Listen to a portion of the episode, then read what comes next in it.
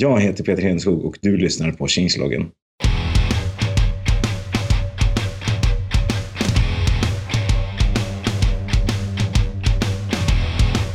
Welcome back, everyone. This is the Change Log, and I'm your host, Adam Stacoviak. This is episode 212, and today Jared and I are talking about sitespeed.io with Peter Hedenskog. Now, Peter is from Sweden, so if you listen to the intro, it sounded a little different because you know what? We did it in Peter's native language. We talked to Peter about sitespeed.io, an open source tool helping you to analyze your web speed and performance based on best practices as well as timing metrics. We talked about the inception of the project, where it's going, where it's been, the history, and what you can expect. We had two sponsors for today's show Rollbar and Compose. First sponsor of the show today is our friends at Rollbar, and I talked to one of their customers, Andrew Childs, co founder of Clubhouse.io. And Clubhouse has a JavaScript heavy front end to their application, so tracking errors and drilling down to the root cause was a major challenge for them. And I talked to Andrew about how and why they use Rollbar. Take a listen. You could see if you looked at our, our Rollbar, we have just kind of a constant stream of errors coming in that, that we need to fix. People are leaving these windows open for weeks and they've got all these extensions loaded and those extensions are doing things to the page, rewriting things and rewriting stuff on the DOM. And it's like you're in a very, very hostile environment. And you can only do so much to guard against that locally when you're testing it yourself. What do you do when bugs come in then? How do you deal with that? Whenever we get a new bug that comes in, it goes to our, our, Slack channel, so we're notified right away whenever we have a new bug. The page on Rollbar that has the bug information is super nicely laid out. Um, since they've got source map support, we can actually see exactly where in the code, even though our code is, is minified, we can see exactly which line is causing the issue. It does a good job of combining, you know, like if multiple people are having the same bug, it will combine all of those into the same kind of list and gives us a good overview of how many people it's affected. If it's just a single person who's on Linux running an old version of Firefox, then we know, or if it's something that's affecting everybody. Now, be honest here. Don't say this just because I'm asking you, but could you build the application and do what you're doing without Rollbar's help?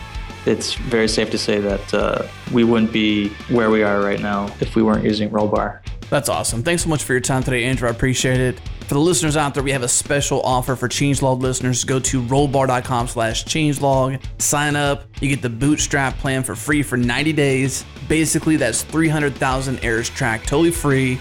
Once again, rollbar.com slash changelog. And now on to the show.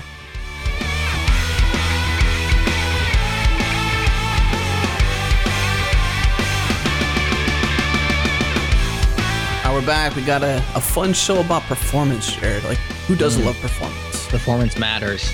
Performance I love matter. Performance. We're building a new website. We want it to be very fast, right? How fast is it?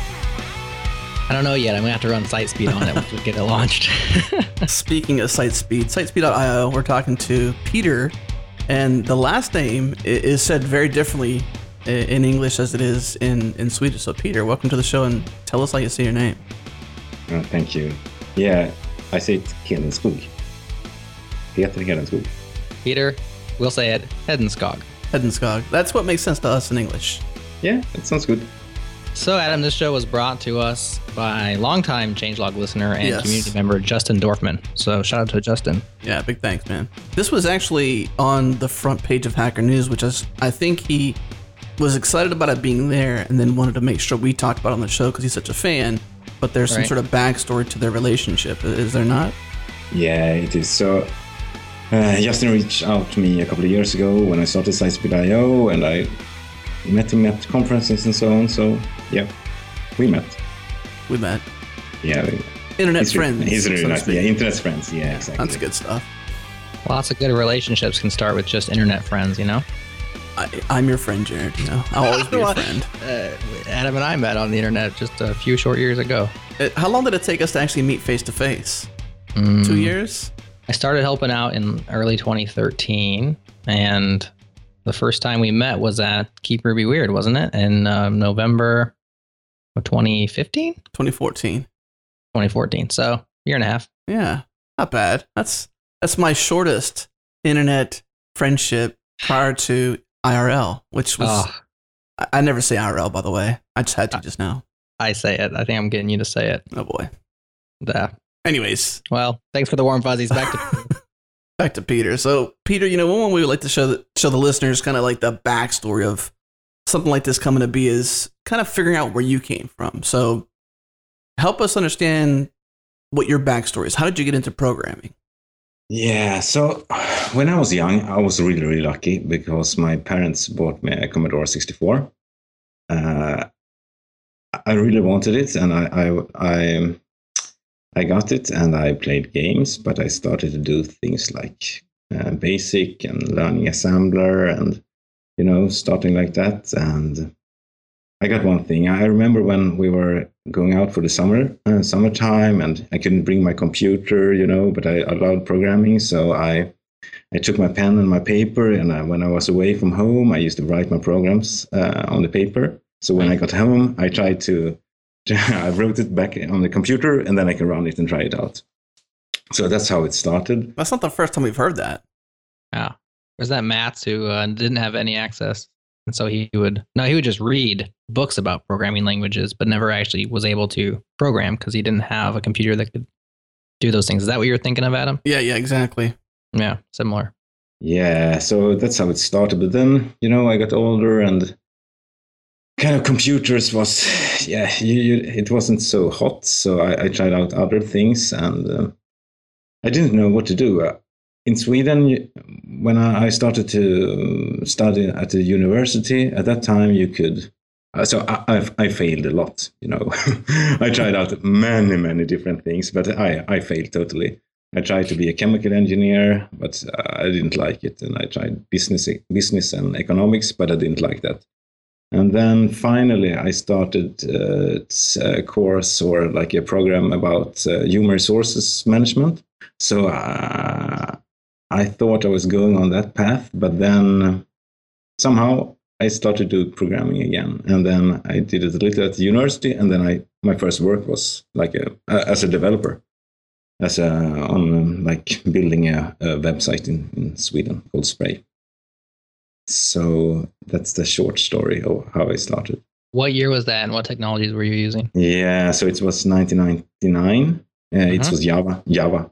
Yeah, uh-huh. so uh, uh, I I used to love Java, but now I've been working with it for so many years, and it's so many other things that are refreshing and, and new now. So it's I try to avoid it.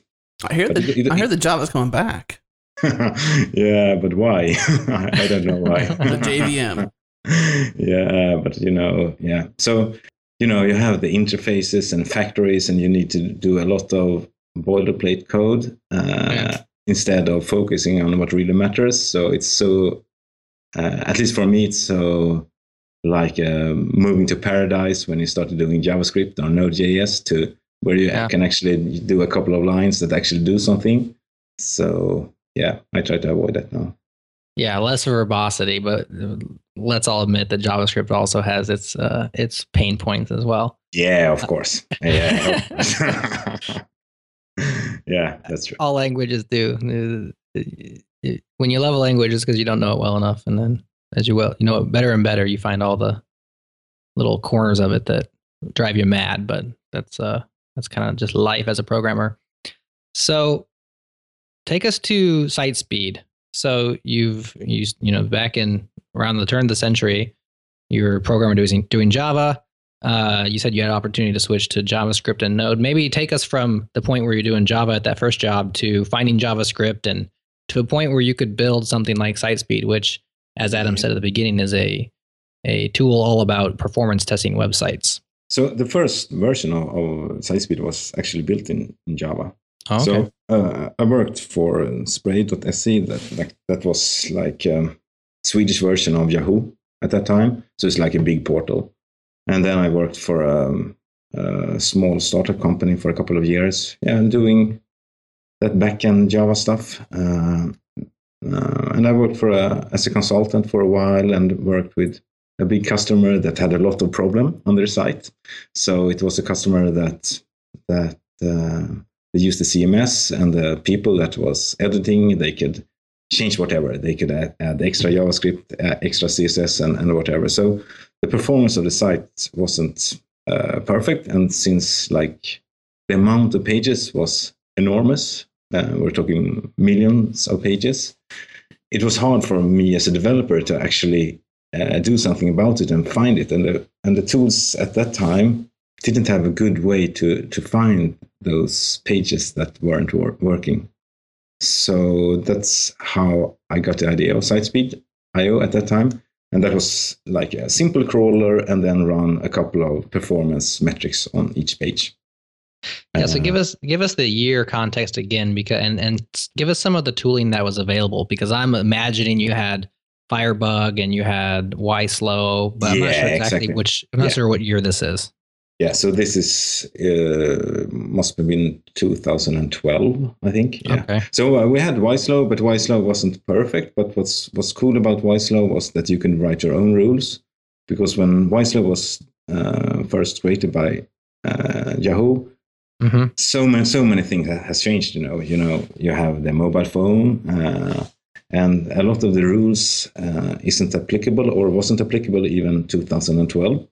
So I used YSlow, um, but I write, wrote my own rules uh, and then use SiteSpeed together with YSlow. So like a um, SiteSpeed version of YSlow and crawling a site, collecting a lot of URLs, and then running YSlow on them uh, to get a, like a, a metric. And then when I found a page that wasn't so good, then we could report it and, and start fixing it. So that was was the idea.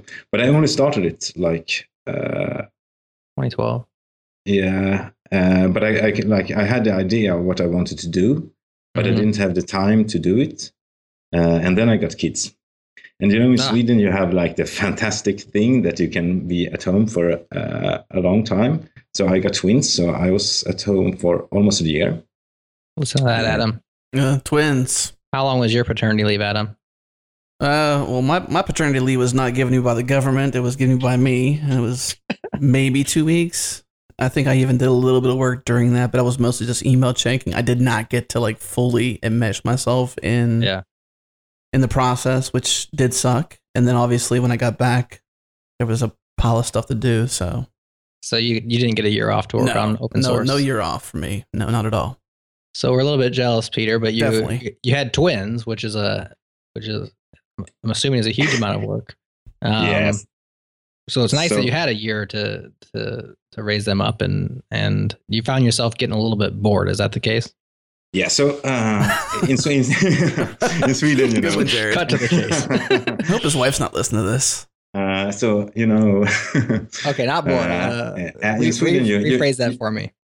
Yeah. So in Sweden, you you uh, you get a little money to be home with the kids, and that's perfect. I mean, it's it's a wonder. Uh, it's like being home as a dad is uh, it's fantastic. So Mhm. I was home taking care of the kids, but having twins, it's it's a lot of work. It's a, a lot of work when they are small. So and you know you talk with the kids, and you never you hardly meet any people, and you don't do things with your head so much. Only like taking care of the kids. So then I, I, I tried to be up at nights and started to do site speed because um, you need to have something to like stimulate the brain. Uh, So I, I was doing that and then tried to, and, and that was cool, you know, because when you're starting a project, you don't have any users, you can do whatever you want, and it's quite you can take it in your own pace and you can do stuff. So uh, yeah, that was really great. What's cool about that is I think that's where the best ideas come from is whenever you're just sort of like in your life, right? You're not sitting there at the computers thinking, what problem is best for me to solve today? I mean, sometimes that happens too, but like you just kind of get into life. And before you know it, you start thinking more and more about this problem you're trying to solve, and, and you find new and interesting ways to, to take it to the next level. Exactly. So uh, about taking care of small kids, um, I've you know I've done it. I've been through it a few times myself. It's it requires a lot of effort and a lot of patience and a lot of your time. But what it doesn't require is a lot of your mental, you know, exercises. And so you have a lot of free brain time, but not but not a lot of free time. And so you need an outlet for that. So it sounds like, you know, I said bored earlier, but it sounds like more like just mentally not challenged. Um, and so this seemed like a good outlet for you, especially after you got the kids down to bed, is now you can actually take those thoughts you've been having throughout the day and you can inject them into this project, which is probably pretty fulfilling. yeah, exactly. Yeah. So you said the first version was Java, but I, I read that the first version was just a shell script. So maybe there's Maybe there was even a pre version. Yeah, so it was uh, shell script, but it's the crawler was built in Java because okay. Java was the thing I, I, did like the like doing something really fast than I did in Java at that time. Uh, but it was a bash script, so it was super simple. Uh, but it's hard to when it gets bigger and bigger and bigger and bigger. It's hard for people to to help out if it's built in in a shell script. I think. Uh, so that was 1.0. Um, and then, so I was crawling a site and you can test a couple of URLs and you were testing like the against the web performance best practice rules, YSlow and a, like a modified version. Uh, but then for what what's missing then was actually collect real metrics like how fast is like the first paint time or DOM content loaded time. Uh, so I built a super simple version uh, in Java uh, that's driving a browser in Selenium to collect those metrics. So you can use the navigation timing API and user timing API and now resource timing API to get some metrics right from the browser. Um, so that was the aim for 2.0. And then I got help from my friend Tobias that I worked with uh, at the previous company. Uh, so I had an idea of what it would be like, and I did a like a rough version, and then he could um, make it better, like making a good structure. and And what's cool about it is uh, I did a rewrite, or we, we did re- rewrite the whole code to Node.js. Um, and then I also did like the first version, and then he did a more structured version. So it's good. Mm. I, I, think we we work good together because uh, he he got the structure, and I can like have the ideas and, and like do the first version, and then he can uh, help out and doing stuff in a in a really good way. That's interesting. It's always nice to have a partner in crime, especially when you're doing open source. And uh, you know, 2012, we're many years past that, so your paternity leave has been over for a while. Um, and a certain point, that time becomes so precious, and you need help. And maybe give us the story. Uh, give me his name again. What was his name? Uh, Tobias Lidskog. Tobias. So shout out to him uh, for all the work he's put in over the years as well. Maybe give us that story of like how you got him involved into it because what a lot of people with open source projects have is not very much help. And sometimes all you need is somebody else, not just to report a bug or, you know, to do a pull request, but to actually like come alongside you and be, you know, a, a team on something, especially ambitious projects. So it might be helpful for our listeners and for us as well to hear how'd you get him, you know, so into it and, and that story. And then after that, we'll cut out for our first break. Yeah. So uh, first of all, I think like um, I've been working mostly at nights, and that works perfect when you you don't have you are not at work. So, but when I when I was working and and I did uh, fixing things and, and, doing stuff at nights, you know, the the code quality isn't like perfect, at least, or it right. isn't so good. But at least I, I solved the problems. I can do a new release and fix the bugs for for users. So so that's good. But like the quality was really low at that time and so that's good like having people to that can help you out and like we, we can share things.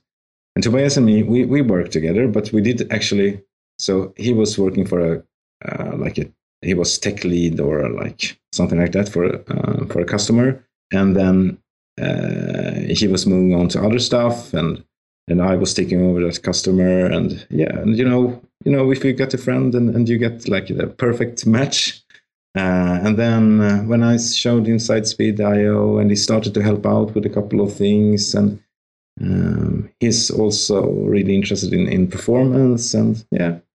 Mm. So it's more of like a, on a friend's basis. I think we we we have a good match, and then.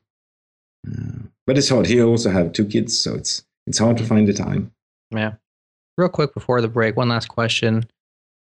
You also uh, just to give a little bit more context around you, Peter, as you work for Wikimedia uh, on the performance team. You also call yourself a web performance geek. Um, you uh, are one of the organizers of the Stockholm Web Performance Meetup Group, which has over 600 members. That's pretty cool. Um, why is performance, and you're going to be preaching to the crowd a little bit here, but tell us anyways. Uh, why is performance so important, and why is it something that you dedicate all this of your free time to, helping other people improve their site speed? What for you personally? Why do you think performance is such a big deal? Yeah, for me, it's uh, so I, I, get really annoyed when things are slow. So especially on mobile, you know, and and when you want to find the information and you want to do stuff, and, and things aren't happening, it makes me really angry. So so that that annoys me. Uh, and you know, you you want to do things fast. You you maybe want to find something, or or you need help. Yeah, slow things really annoys me actually. So I don't know if you you guys feel the same. What kind of car you drive? I don't have. I don't drive a car. Oh boy. Yeah. What kind of bike do you ride? Uh, so I run. I run. you run fast or slow? yeah. Okay. Quite fast. That's funny. I figured we yeah. could judge your your uh, your statement there based on your car, but I was way wrong. Yeah. Backfire. It's Forrest Gump on you. You know, just running. Yeah, he was running. All right, I think that's a good time to take our first break. And when we get back, we're going to dive more into site speed. We want to learn not just what it does, we know that it helps you judge the performance of your site, not across just a single page, but crawling an entire website, which was kind of the original reason why Peter wanted to create it. He could use YSlow on a single page, but when you want to automate that, you want to crawl a whole site, uh, he needs something more. We want to talk about what it measures, how it measures it, and get into some of the nitty gritty details of how sitespeed.io works. So, so we'll talk about all that after this break production ready cloud hosted databases. That's what Compose is all about. Compose.com, check them out. Pick your flavor MongoDB, Elasticsearch, RethinkDB, Redis, Postgres, SED, or RabbitMQ. And today we focused on Redis. I talked to Sean Davis deeply about why Compose, but specifically why Redis on Compose. Take a listen. The core benefit of using Redis on Compose is not necessarily just using Redis on Compose, it's the fact that we handle all the administrative side of things for you.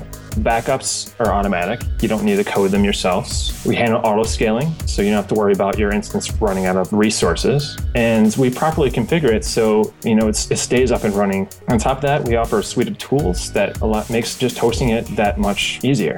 The fact that you can use Redis in the same environment and the same using the same UI as you do any other databases that are hosted by Compose makes it that much easier. If something goes down, we're fixing it, not you.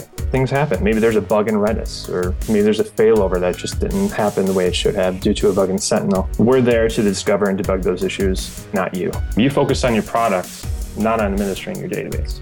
All right, for our listeners out there ready to get started, they got a database out there already and they want to give Redis on Compose a try. What's the process? We have an import tool. This allows users to simply enter in a remote Redis URL and what we'll do is actually attach to that remote cluster as a slave, sync everything over, and break off the connection, and you have your data.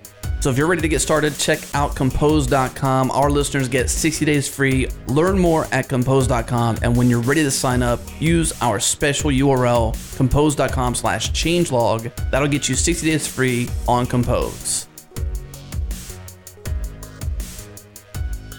Now we're back with uh, Peter Hedenskog, and we're talking about performance because who doesn't love performance? But uh, you know, Peter, it it come to me that it would make sense to have something like this as a web service versus some sort of npm module you can install, which is great. We love that version. And I'm just thinking, why not make this a web service? Why not give the people out there, since it's so important to you, the, the choice to say, okay, well, here's four or five pages that are really important to me. Let's let's track those pages' performance, and if they're not performing well, alert me. Yeah, I guess take us through the, the idea of this site speed and what where it's at and why it's not a, ser- a service like that. Yeah, let's start with the first. Uh, so uh, I, I, built a version like that that you could use. Um, so I, I I got funded by the Swedish Internet Foundation to to build that. So I, I could take three months uh, off from work to build it, and I built it, and it was working fine, and still works fine. But but having something online, you know, it takes so much time to keep it up and running, uh, and taking care of of different instances, and it, was so much work. So I, I, closed it down now to be able to focus on ORM 4.0 to make sure that that um, it's going to be released. So right. yeah, because it is having something online uh, like that. It's yeah. So you think the efforts on the hosted version was premature then? Like it's possible, it's just hard right now because the actual tool itself isn't Yeah. evolved well enough. Yeah. So I mean, to like, if you're uh, working at a company and you need to, uh, you really care about performance, you should host your own version because Right. You want to dump the data into something else, and you make them. You want to make the graphs, and and you make them make sure that you can get the alerts when you want it and so on. So uh, an online version wouldn't help you with that, but an online version is more of making making it easy for users that just want to try and try out try it out. But still, it was too much work for me, so I, I couldn't keep it up. So I guess maybe now would be a good time to really break it down. What what actually is Sitespeed.io? Is it a tool? Is it a website? We know we know it's open source, obviously, but what it is? What is it? Break it down for us, Yeah, can I start with a new version because the new version is really cool. please. Please do. Can you release it before the show goes live? Yeah, probably.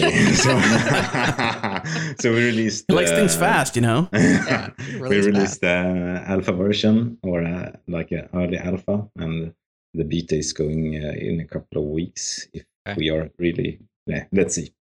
I don't So know. So it's it's is- vacation town now in Sweden. So Oh, let's see. that's does that mean you get more work done or less work done on site speed? Uh, it depends. I don't know. So yeah. you- version but- three is the current, you know, quote unquote production version.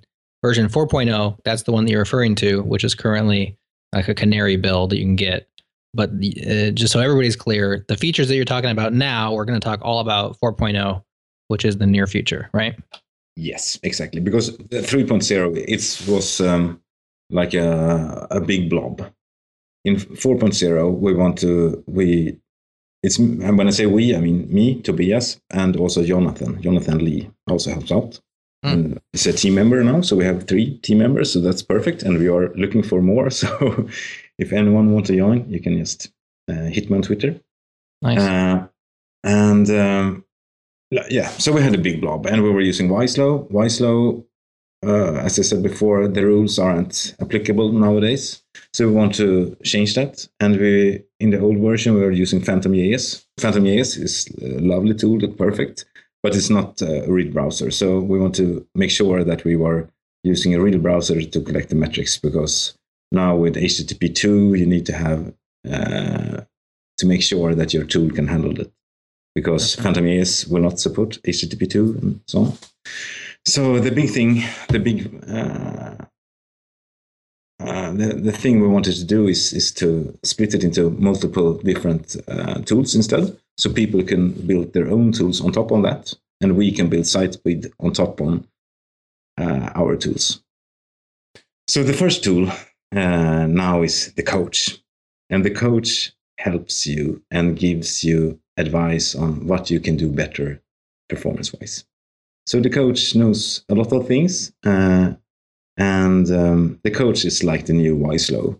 But the coach will never give you a false advice. The co- coach will say, Oh, I see something is fishy here. Maybe you should look into it. So you, you still is in, like in the driving seats to, to make sure that, that it's okay because like YSlow, it was rules and and you know rules are often made to be broken, right? Because you cannot find rules that are like perfect because it's you have desktop and you have mobile phones and you have slow connections and fast connections and so on. Mhm. But the coach knows all about that. So the coach is more of it will give you advice. So we are removing YSlow and using the coach instead. Um, so that's kind of cool, I think. And the is coach the is, how would you go about so the coach is a is a project that you all started for this version 4.0 but like you said these are all kind of their own modules so is this just an, a separate npm package or is this a browser plugin how do you use the coach by itself if you wanted to Yeah, so it's uh, an npm package, uh, and it's also a, a browser plugin in Chrome uh, that you can use. Um, and what it does, it executes some JavaScript inside the browser to like uh, check and collect metrics and see how the site or the page is built, and then it uses a har file, uh, you know. Uh, uh, a file that describes how different assets are loaded in the browser and, and the different timings and an- analyze that and give back some feedback to the user. Okay. So Very cool. So go on. What other modules or what other sections of, are there for the new Yeah. version? yeah, that's the one. Like the cool thing because that one you can use a standalone. You can build a book bookmarklet and you can build a plugin for Firefox and yeah, so you can run it standalone uh, and get the feedback for a page. But um, that's one thing. The other fun thing is like page X-ray because the HAR file format format today, the format that describes how different assets are downloaded by the browser is quite hard to work with. It's not like a, a good JSON format. So we try to like convert it to a to a format that everyone can understand and more telling you more about what the page is built upon, like how many JavaScripts and how many CSS files and so on. Uh, so that's one thing, page X-ray. And the third thing that we were actually using in 3.0 also is uh, Browsertime. And Browsertime is the thing that uh, Tobias has been working the most on, uh, and that is um, uh, it drives a browser. So it uses Selenium to start Firefox or Chrome and execute some JavaScript to collect some metrics. Uh, Browsertime was originally focused on just collecting timing metrics like timings from the navigation timing API. Uh, but now it's just execute JavaScript. So it's a, a, a JavaScript runner inside the browser and then take the metrics back and you can say uh, test this page five times and give me the median uh, metric of uh, the DOM content loaded time, for example. So it collects a lot of metrics. And then on top of that, it's site speed. And site speed, you have the crawler, you can send the data to Graphite and soon InfluxDB. Um, you can you run have your own um, performance budget, so you can run it in your uh, uh, build tool, so so we can check your site on the way out to see. Okay, we can break the build, for example, if you have um, if the site is too slow or you have to, um, like a massive amount of JavaScript or whatever kind of rules you set up. Well, that's really cool. But use it almost as part of like a test suite or like you said, like a pre-build. It's like after your build, but before your deploy, you could even integrate it with your CI or something. Yeah. Yeah, yeah, exactly. So it's output tap or JUnit XML. Is Uh, this? I mean, it seems like that should be out there already. Like, performance should it. be part of testing. Is this? I mean, is there anything out there like it at all now? Yeah, so you know about uh, there's one super great tool, and that's Web Page Test. If you tried it, maybe Web page test. Web Web Page Test, webpagetest.org. So webpagetest.org is built by Pat, uh, like a super great guy uh, that now works on Google, but he he started the project on when he was working on AOL.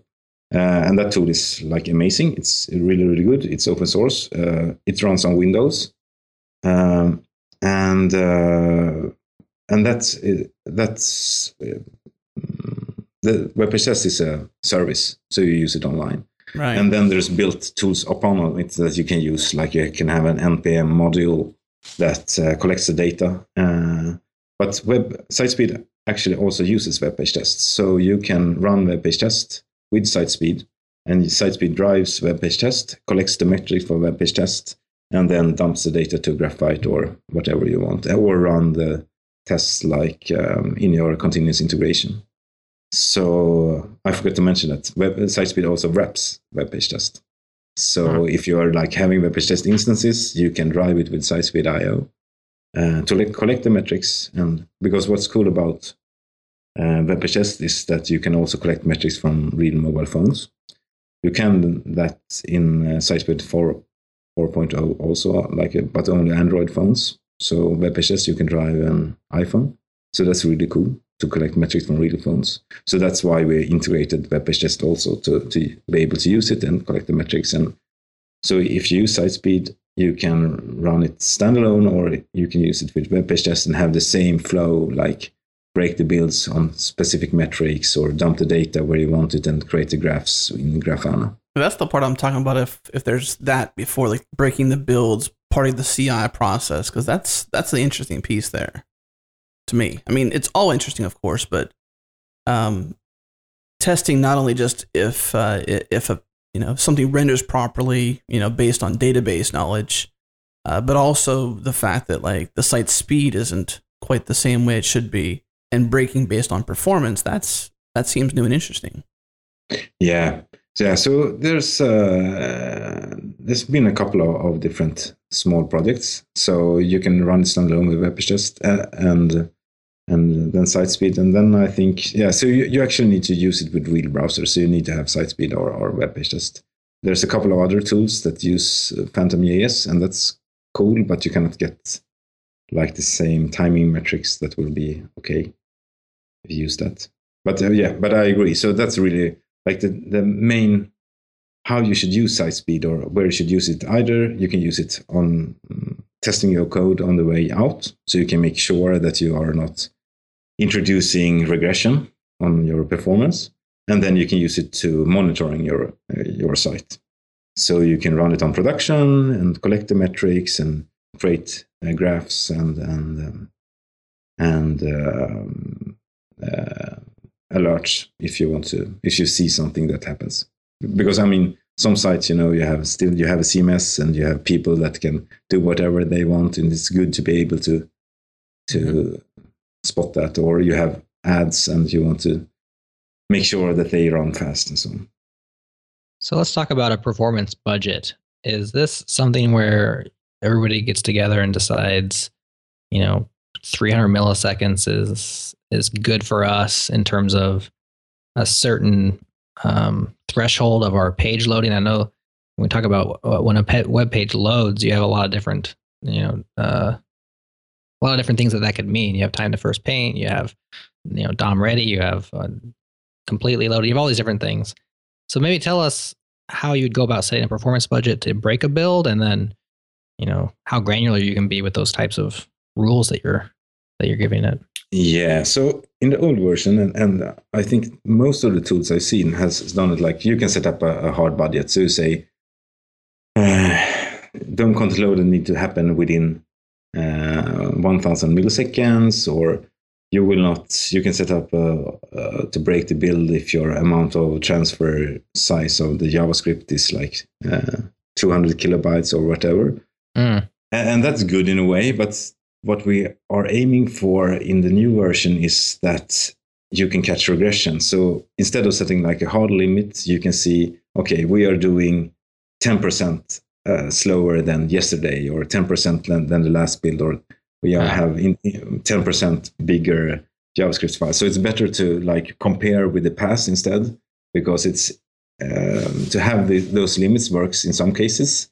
Mm-hmm. But you mm-hmm. know, to, to be able to find stuff, it's good to, to like have comparing and, and find regression, I think.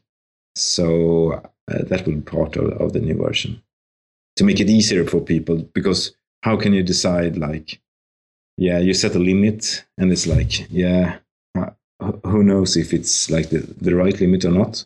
It's better to, to make sure that you don't catch regressions, I think. Or yeah. that you can catch regressions, of course.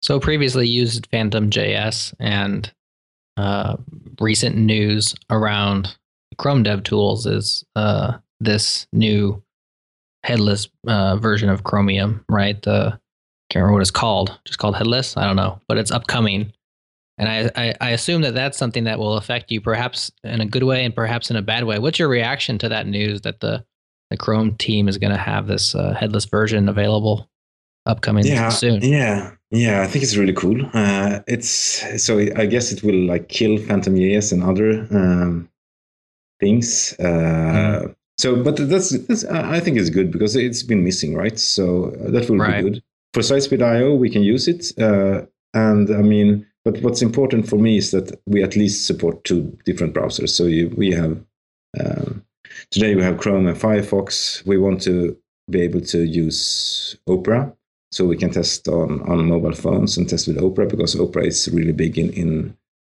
in Africa, and we want to be able to test that. And we want to move on when Safari. The rumor says that Safari 10 will be able to be driven with the, the WebDriver, so then we can use Selenium. And then in, in the future, maybe we can use. Uh, we can also drive Safari on iOS, so that would be really cool. So mm-hmm. uh, we will always try to have like a couple of, of browsers but uh, I think Chromium, uh, headless Chromium is good. And uh, it will be exciting to see what people can build up and use it, how, how they can use it.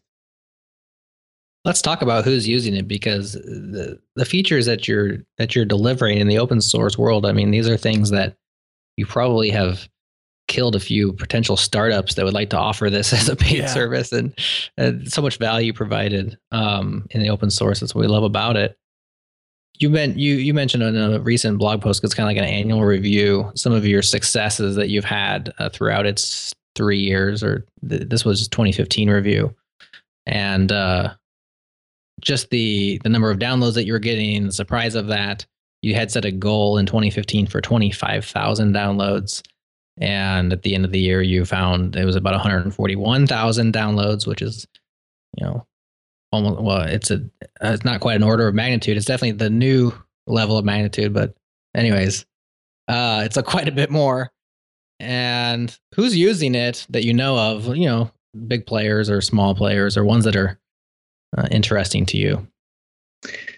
Yeah, so I, I haven't. Uh, I know quite many that uses it, but I, I haven't. Um, I don't know if I can can say the names actually because I, I haven't okayed with them. So no yeah, I know.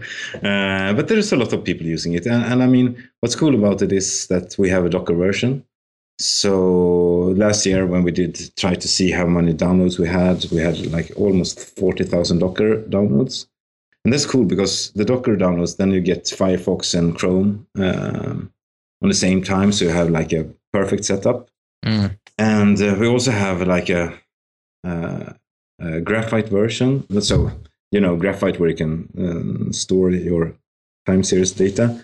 We have like a, uh, our own version, but you can you can use whatever version you have. But you have a Docker container, and that container had uh, four, 14,000 downloads, and that's cool because then you ha- only have like one one version. You have it up and running, and you don't need to upgrade it. So that's a good amount of, of people that actually run it and and take care, actually look at the data and and use it uh, as like the the most um, getting the most out of the tool. I think. So that's cool. I know in one there's has, has been a couple of companies that has talked about SiteSpeed at least. So uh, Marks and Spencer in UK, it's um, like a shopping site, has been using it. So because they have have, have told uh, have talked about it in a, a, conference talk, so I think I can mention them. So for those out there that uh, that are slight fans of Docker, maybe they've dabbled with it, here and there, but what's the importance of having this as Docker images? Like, uh, walk us through how someone would pull one of these images and, and actually make use of it. To, to get something up and running, uh, and you want to you want to monitor the performance of your site, you you want to have site speed, and you, you run site speed, and, and you run it maybe every five minutes or ten minutes or once a day, or yeah, you can set it up in your crontab or or whatever tool you have, and to run SiteSpeed, you need to have SiteSpeed and you need to have a browser. And if you download a, a Docker container, you get uh, an exact uh, version of the browser because that's good because uh, browsers are updating updating themselves all the time and and uh, to make sure that SiteSpeed is is uh, working correctly, we release it with specific browser versions. So, for example, it has happened in the past and past that um, Chrome and Firefox has has done a new release and it's broken with Selenium and everything's broken. But if you use the Docker container containers, you have a specific version and it will work fine. Uh, so you have a Docker container for SiteSpeed, and then you can have a Docker container for Graphite where you store the data, and a Docker container for a Grafana where you can where you uh, make the graphs. And so you're maintaining all these different cont- these all these containers for Docker to make sure they work with the current version of SiteSpeed or the current yeah, version of of the browsers that work. Yeah. So actually, yeah, we we have only SiteSpeed. Uh, in the new version, we'll have a, a SiteSpeed container with um, specific browser versions. So the other ones is the ones that you download the official ones. So you just do Docker pull Graphite, Docker pull Grafana, and you get that one and you set it up. But what we so right now in the in the 3.0 3.x version, it's still it, it is some hacking. You know, you need to configure things. You need to set up Graphite with Grafana, and, and we Right. are aiming for making sure that you can like run one command and and everything is up and running. So it's more easier to get things up and running. And so version four is making that easier. Yes. It's always So good. one thing, yeah. So now you know it's um, it's um, I don't know. You, you need to follow a, a couple of, or you need to do a couple of things, and and you know if you do things manually, things will things will stop to work. So it's Right. good to try to automate everything. So We're hitting our next break, but uh, one thing we wanted to kind of follow up on, which Jared, this is just a you know an eyeball for us. But we we're not really sure if if uh, if your work on site speed got you your position at Wikimedia, but we'd love to learn more about that process for you and also the background of what's going on at Wikimedia Foundation and all that stuff. So let's uh, let's talk about that at the other side of this break.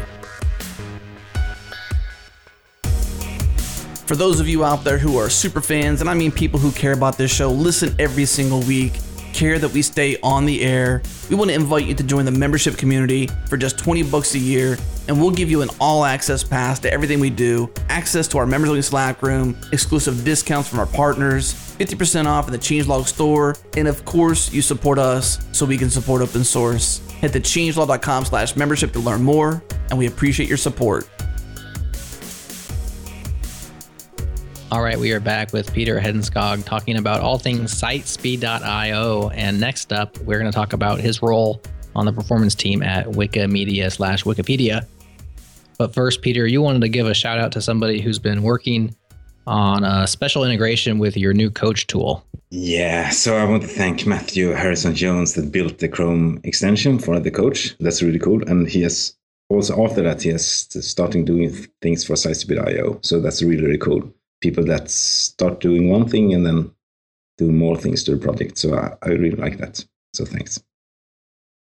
We'll link up that Chrome extension in the show notes.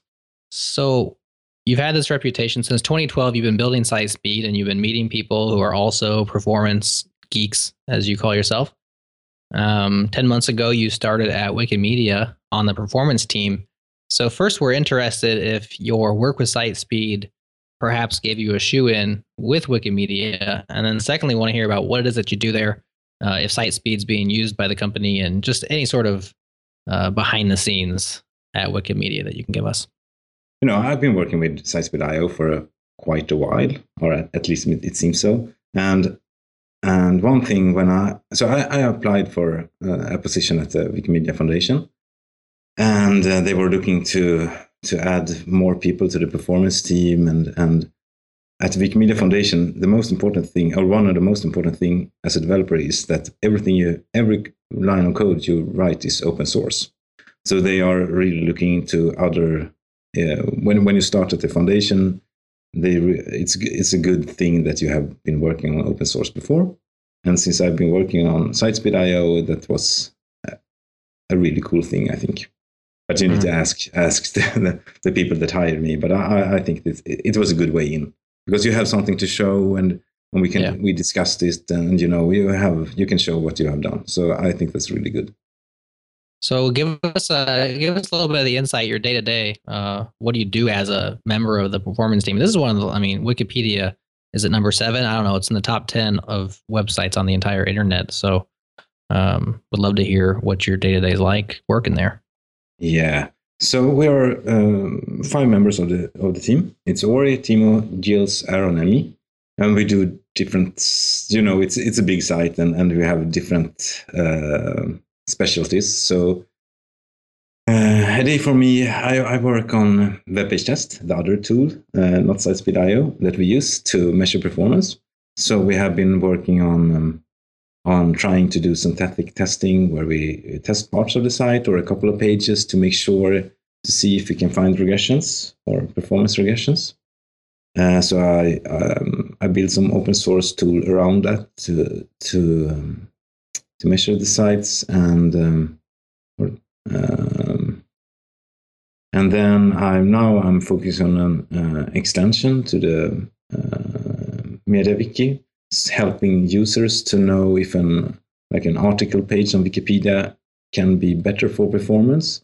to give a hint on, on what you can do and and and um, change things to make it faster. Because what's cool, what's really cool about Wikimedia and Wikipedia is that we have a lot of users that really cares and they create the content and they do fantastic things. And if we as performance engineers can help them to make the site faster, that's like that's the best thing because okay, we have a couple of engineers, but like there's a uh, a really really big site and like we have um, really big amount of users, and if we can give them the tools to to make the site faster, that's like the the best things because then we empowering them to to make make it better. Mhm. So th- that's what I've been working on. Yeah, the, the last month. One of the major ways to increase performance nowadays, it's still, I mean, it's out there in production, but it's still kind of on the edge, is implementing HTTP2. Is that something that Wikimedia Foundation that you guys have done or are interested in? Yeah, we have switched to HTTP two. You The have. thing was, we uh, uh, we did the switch. I don't remember now. Could it be a month? So you know that Chrome stopped supporting SPDY. right. We were using yeah we we um, we moved to HTTPS. Uh, I don't remember now. A while ago, quite long ago, um, and then we were using SPDY because we need to have SPDY to make it um, fast or quite fast. Mhm. And then when uh, Chrome was shutting down SPDY, I mean, we need to move on. So then we switched to HTTP2. Any stories from that? Was it easy? Did it take a long time? Were there Uh, no, I, I don't work on in the road? Yeah, so I, I haven't been working on that. What, what was important for us was to make sure that we did the switch when, when, like, um, we had the same amount of users that was using HTTP2 as was using SPDY. So we didn't Mm. do the switch too early. So we are, people are losing on on on performance. But I, I haven't been working on that, so I, I have no new story on that Awesome. but it's cool because it's i mean http is the fe- future but still uh, it will not solve everything because it's Nope. still problematic so you need to know Mhm. what you're doing and you need to make sure because yeah and still i mean also the service that supports http http2 have a lot of things to do to make sure that you can prioritize content and make sure that the prioritizing is right so the browser can start to uh, to render the content as early as possible Yeah. so I mean, it's it's really early in HTTP HTTP two life. So uh, there's a lot of things that can be done. I think. So one last question, and then we're going to talk about how people can get involved and help out with SiteSpeed.io. But as a performance geek, give us this: if you had to talk to uh, a total beginner or an outsider with regards to website performance, and you had to give three tips, but you can only give three; you can't give four. Three tips, low hanging fruit. What should I be doing to make sure that my website is fast? What were the three things that you'd tell that person? That would be first. I would make sure that the cache headers are set so that assets are cached, so the browser don't ask for the same asset over and over again. So, for example, if you hit one page and then go to the next page and use the same JavaScript and the same CSS, the browser Mhm. doesn't need to download it. That's that's really important because Hmm. if you don't do the request, uh, then it will be um, much faster. So that's really good. Uh, the other one thing that that are still even with HTTP2 probably like really important is that uh, inlining CSS. And when I started, you know, uh, a long time ago, inlining CSS in inside the HTML was like the most ugliest thing you can do, right? Because you need to have some structure and you need to have the files. But on mobile, on a really slow connection, you want to make sure that the browser can start to render things really early. So you want to inline the critical CSS that can make sure that you can start rendering the page. So that's really cool. But still, it's that one is really that one is like maybe not for a beginner because it's a little bit hard to to make, but it's really cool because it's and it's important. I was gonna say with that one, you have to decide what's you have to just decide what's critical and what's not because you're not saying you don't inline all your CSS. It's just the critical stuff, right? Yes. Oh yeah, above the fold, so to speak. There's I saw something recently about that, but When you say inline, do you mean in the head of the document, or do you mean actually in line in the elements as a style attribute? That's a style. Yeah. So uh, yeah. So you, you do it in in the head, right? So you you can uh, you add the style you, instead of like doing the request, you just inline it in inside of head. Hmm. So the browser, when it's finished with the head, can start rendering the page because it's been setting up the uh, CSS uh, object structure. structure. Gotcha. Or you could, or you could be old school and just code it that way from the start. Yes, of course. Love that. All right, what's your number three tip here? Uh, yeah, number three. Let me think about that. Yeah, so number three would be for me to make sure that you only deliver things that you are using. Because a lot of sites deliver deliver everything. You know, you have uh, 10, 20, 30 different JavaScript libraries to the browser, and maybe use like 1% of it. And that's, I mean, on a desktop computer, like a fast computer, that doesn't matter. But when you are on a mobile phone and you're on a slow connection and and um, and you have a, like a limited CPU, a lot of JavaScript will make your phone uh, slower. So trying to minimize or at least make sure that you're using the things that you send to the browser. I think that's important. Yeah, a follow up to Jared's question on those last two, since they, the first one was definitely closer to beginner. The second two seem a bit more. Um, Second two are giving me imposter syndrome. yeah, definitely. Because I'm thinking like, okay, what's the fastest? If those are focused on beginners or just in general, three core things you can do. You know, what are ways to identify what? You know, it seems like you say to send a minimal amount of HTML, CSS, JavaScript on the pipe to the to the browser, regardless if it's mobile or desktop. But how do you define that for one, and then two, the inlining the CSS, like you said, to focus on what's um, what they what the browser needs to render first. How do you, how does one go about doing that? What what do you recommend for that?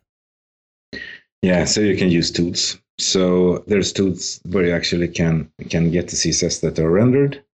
Uh, I don't have it in my head, and but but, but you're you're right. So maybe this like recommendations is like more for experienced users. I would say the fir- first one, like try to minimize the number of requests. i think the cache headers is perfect because Okay. that's quite easy. And then Yeah. it would be to to make sure that you are uh, compressing all the text that you send. So the HTML, the CSS, and JavaScript is is compressed. Because if you're compressing it uh, and you're sending over a line, it will be much faster. So Mm. that would be number two. And then I would also try to focus on a simpler number three, uh, and that would be. Yeah, but but I mean, still, if you're a developer, you need to make sure that what you are, you are only using the things that that that, That matter. Your download, yeah, exactly. Because Sure. I mean that, that that's in your like, uh, it should be in, in your uh, blood to make sure that I mean, I don't think when we say beginner we mean somebody who's never built the web before. I think when we say Right. beginner, maybe it's beginner for web performance. You know, someone who's just you know throwing slinging CSS, JavaScript everywhere, and they're like, uh, "There's such thing as performance," and then maybe you're like, "Well, hey, you should do caching. You should be concerned about inlining CSS for for example, or only sending down to the browser what you need for that particular page, not the JavaScript and CSS for ten other pages, yeah. just so the page you're I- actually trying to render." Yeah. So then I would say to start measuring. Yeah. Uh, that would be actually number one. Because, I mean, if you don't measure, you don't know. So it could be that you are super fast. And why should you spend time on, on trying to do things better if you are fast, fast already, right? So start measuring would, would be the first then. Oh, I love that. for beginner beginners and for like experienced. Start measuring. That's that's the best thing. Start measuring. I love that. We we worked our way around to you promoting your tool. You're not. You wouldn't be very good in Silicon Valley. You know, you, you got to start with the promotion of the tool and then and go from there. But That's uh, right.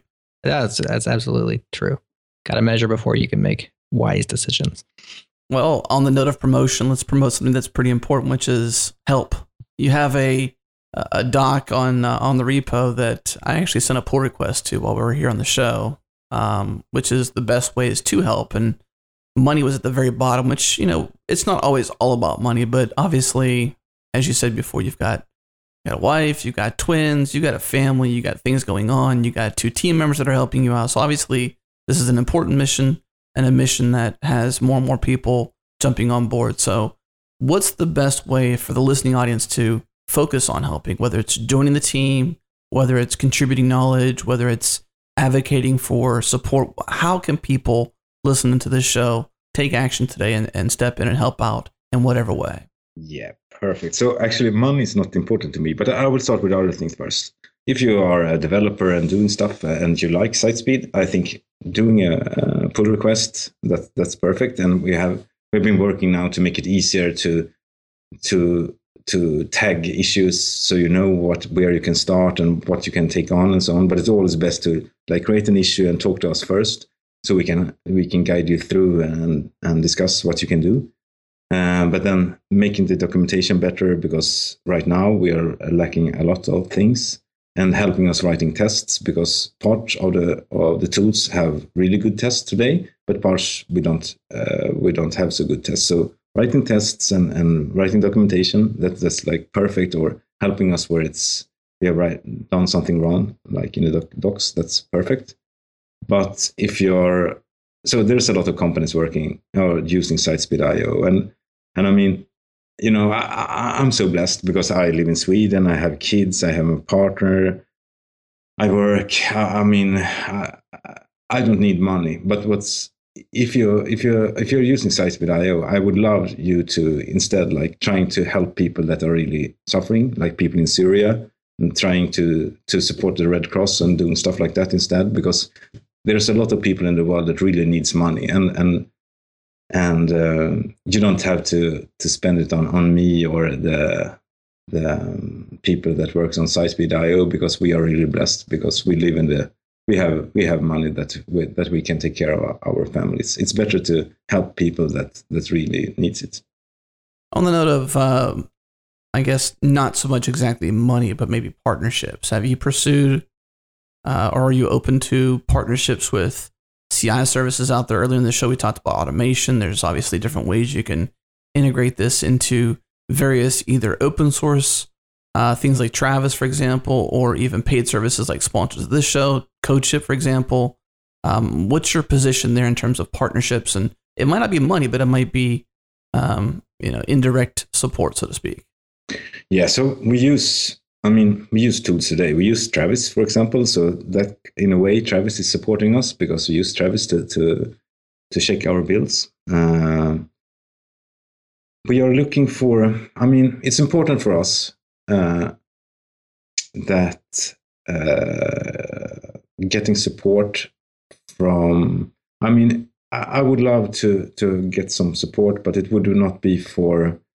I mean, it's important that they don't try to influence the product. So making sure, yeah, I don't know if I had a good answer. We, we have been looking, but we are most looking into maybe a foundation to help us to make sure that um, we don't have we, we don't want to have a like company supporting us. Was that, that makes answer? sense. I don't know. Yeah, because, no, no I mean, ties, so to speak. Yeah, exactly. Because uh, you want to be uh, agnostic in terms of how you conduct your business and maybe uh, it's kind of like politics, you know, could sway the vote, so to speak. Yeah, you know, yeah, exactly. You don't want nobody lobbying you. No. That's good. That's good. It's it's good to know that about a, a person's character for one, and also a project's character to to kind of remain, you know, flat in in that regard, so to speak. Let's uh let's ask a favorite around here because we always love to hear about somebody's hero. So Mm-hmm. Uh, we talked about where you came from. You know, we talked about your Commodore 64. We we even see a picture of you pushing your twins with a key, with a computer on it. So uh, we know that you love what you do, and somebody must have gotten you to love what you do. Uh, who's your influencer? Who's your hero that got you where you're at? That, yeah, that you look up to. I've been thinking a lot about that, and, and I think so. It seems like almost everyone have a hero, right? But I, I think mine hero is like the everyday programmer. You know, you go to work, you do your time, you build your stuff, and mm-hmm. maybe it's it's not a cool product, but you do you do your time, you you try to solve your problems, and and like I, I really like uh, I I really like the everyday programmer. Yeah. Was there an open source side to that question? The open, you know, the everyday programmer who also loves open source, or just in general? I mean, because on your about page, you say you're such a huge fan of open source. Like that is the way forward. That's why I asked that. no, I, I think no, I think like like being a developer or programmer at work and like focusing on your problems. I think that's it's so cool that Yeah. like, that that's how the world look like today. You don't have to care about. I care about a lot about open source, but I mean, do your stuff at work. Yeah, I think that's so. Yeah, I it's it's cool. Really Cool. In Washington D.C., we have a we have a monument to the what is it? The unknown soldier. You That's know right. that one, Adam. Yeah. I always liked that sentiment. I thought it was very poignant. You know, it's it's basically isn't it a tomb? I think or a grave site of some Yeah. unknown soldier who died at war, and we don't know who it is, but we honor that person. Yeah, exactly. It wasn't. It's an unidentified soldier. Um, I believe it might have even been a marine, and it's guarded twenty four seven, seven days a week by diehard Marines. I I think it's Mhm. only Marines who guard it. I could be wrong, but it's a very prestigious kind of thing that uh, that they guard that that tomb, and they're very diligent about how they march around it. Very specific, and it's a it's a big deal. Yeah, Yeah. just reminded me of that. The Yeah. the everyday programmer, you know, as a hero. That's true. Yeah, I think that's um that's probably the best one of the best answers to that question because it's not somebody in particular. It's it could be you, the listener, right now. It could be the person listening to this thinking, "I'm Peter's hero," and that's awesome. So, congrats. It could be even me, Jared. I, who knows, right? We'll never be- know. It could be you, Jared. Now we're gonna get on. Is it Serpico? I'm Serpico. No, what's that movie? I'm, I'm Serpico. that's right. well, we need to close the show before I Yeah. dive us into movie quotes. Yes, yes, yes. That's that's a bad land. We've been there before. But uh, Peter, one last thing for you. Anything, any closing thoughts for you? Any advice you want to share with the open source world? This is a chance for you to kind of uh, put one last thing out there before we close out. Uh, I, I think making making something really easy to use, like so. w- w- If I want to help out in an open source project, uh, and it doesn't work, or like it's it's like the README is quite complicated, it scares me off. And I, I mean, and that's why I think, like for example, I've seen the Firefox developer tools they have made a, a new version that's that where you can actually just clone the repository and then you can hook it up with Firefox nightly and, and it's up and running and you can hack on it. And I think building tools that are easy to get up and running, I, I really like that. And I think that's that's a good thing that you should focus on. Keep things simple. There's a an acronym, K I S S. Keep it simple. Silly. I don't like the other version of that. Silly. People say that. They say, I was actually, I was actually just thinking that exact same word. I was like, silly. yeah, silly. I mean, who wants it. to say the other one? I mean, no one's stupid out there. There's no stupid questions. There's no stupid answers. It's it's the curiosity that moves things forward. There are silly questions. There are silly questions, and sometimes those are fun questions. Who knows, right? Sometimes we ask those questions. yes. Again, we were on a tangent. Peter, it was awesome having you, man. It was uh, it was great to hear about your history, where you came from. It's certainly interesting to hear how important this mission is, and obviously the the things you do at Wikimedia Foundation, and you know, kind of closing that uh, that loop for you with Justin. And Justin, thank you for obviously being a fan of the show and teeing up this question on Mhm. on Ping. Jared, you know, on that note, we had a, a tweet that was actually a response to somebody else, but mentioned us, and they said that we seem to only do shows that are recommendations on Ping. Is that true? Do we only do shows that are recommendations? No, No, we don't, right? We we we, we, we line. We, every once in a while, we'll line a show up ourselves. we're, we're somewhat smart. We can we can. But we, well, the point is though is that we do really appreciate and really love an interactive audience, and so that's just a way to open up and say we have our ideas for for fun shows too, but we always are open to hear you, the listeners, thoughts, and that's where we have github.com slash the changelog slash ping. There's issues there. Put one down if you've got somebody that's an influencer to use, a show you want us to do, or pitch us an idea or a new project. Uh, we have Changelog Weekly that goes out every single week. Um, those are ways you can interact with us. That's our open inbox, so to speak. We're, we're an open organization by and large, so that's that's just a way to say we have fun shows. We we line up ourselves, but we love it whenever you tell us about things that are interesting to you. So, Peter, that's it for this show, man. Uh, it's been a blast having you. Where can people find you at? Where are you at on Twitter? Where are you at on GitHub? But we'll link these up in the show notes, of course. But uh, what's uh, what's your handles there? Yeah, on GitHub it's Soul Galore, and on Twitter it's soulislove. Okay, So it's different, yeah. being sneaky. I see. Yeah. Well, listeners will link that up in the show notes. So find the show notes for this show. And uh, fellows, with that, let's let's call this show done and say goodbye. Goodbye. Thanks, Peter. Appreciate it. Thank you. Bye bye.